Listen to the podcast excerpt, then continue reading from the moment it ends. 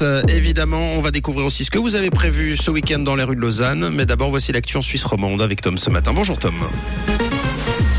Bonjour Mathieu, bonjour à tous. Au sommaire de ce journal, la justice vaudoise a condamné les deux escrocs de la fondation Michel Torche. L'université de Genève devrait connaître son recteur le 22 novembre prochain et un temps avec des nuages et des averses pour aujourd'hui ce week-end. Les deux hommes à la tête de la fondation Michel Torche, qui avait détourné l'argent destiné aux enfants défavorisés, ont été condamnés par la justice vaudoise. Ils se sont rendus coupables de gestion déloyale aggravée, notamment en détournant une partie de l'héritage laissé par le bijoutier des Palinges pour leur compte personnel. L'ex-président de la fondation est condamné à 108 ans de jour amende avec sursis. Son secrétaire, considéré comme la tête pensante de ces malversations, écope d'une peine ferme de 4 années de prison. L'avocat de la défense a fait appel de cette décision, estimant que son client n'avait pas pu exposer tous ses arguments. Le recrutement d'un nouveau recteur pour l'université de Genève est relancé. Le nom du successeur à Yves Flukiger devrait être connu le 22 novembre prochain. Selon la tribune de Genève, l'assemblée de l'université s'est accordée mercredi soir sur le texte de l'offre d'emploi qui sera publié le 2 mai prochain. On rappelle que le précédent recrutement avait débouché en janvier sur un refus du Conseil d'État d'avaliser cette candidature. Les auditions des finalistes auront lieu le 1er novembre. Elles seront rendues publiques. L'entreprise SIGPA spécialisée dans les encres de sécurité condamnée pour corruption. Le ministère public de la Confédération a condamné l'entreprise à une amende de 81 millions de francs pour responsabilité pénale en lien avec des actes de corruption. Dans les faits, les employés de SIGPA ont pu verser des paiements corruptifs à des agents publics étrangers dans le cadre d'affaires au Brésil, en Colombie et au Venezuela.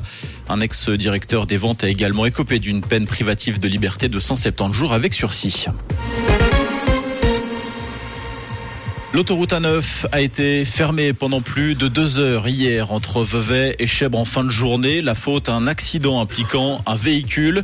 Ce dernier se serait retrouvé sur le toit à la suite d'un accident survenu aux alentours de 17h30. Un ou plusieurs blessés auraient été désincarcérés. Leur état de santé n'est pour l'heure pas connu. Une déviation a été mise en place le temps de la perturbation et le tronçon a pu rouvrir aux alentours de 20h. En Égypte, le gouvernement dit avoir accueilli 14 000 réfugiés soudanais depuis l'éclatement du conflit le 15 avril dernier. Les bus en provenance du Soudan arrivent à Assouan, dans la première grosse ville après la frontière. La situation sur place est jugée chaotique. D'après les observateurs, rien n'est prévu pour accueillir autant de gens d'un coup.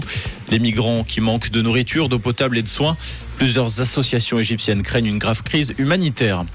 On termine ce journal avec euh, du sport et du hockey sur glace. Genève Servette est le nouveau champion de Suisse de National League. C'était la huitième fois de l'histoire qu'une série finale se disputait lors du septième acte. Et c'est la première fois que Genève Servette décroche le titre. À l'issue d'un match maîtrisé et débuté par le bon bout, les jeunes voix ont battu Bienne 4-1 hier soir au Vernet. Le GSHC qui s'empare de la série finale 4-3 et du premier titre de son histoire.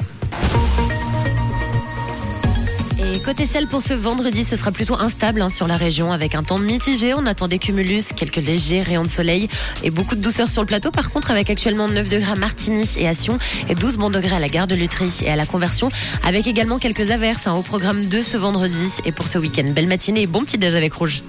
C'était la météo, c'est Rouge.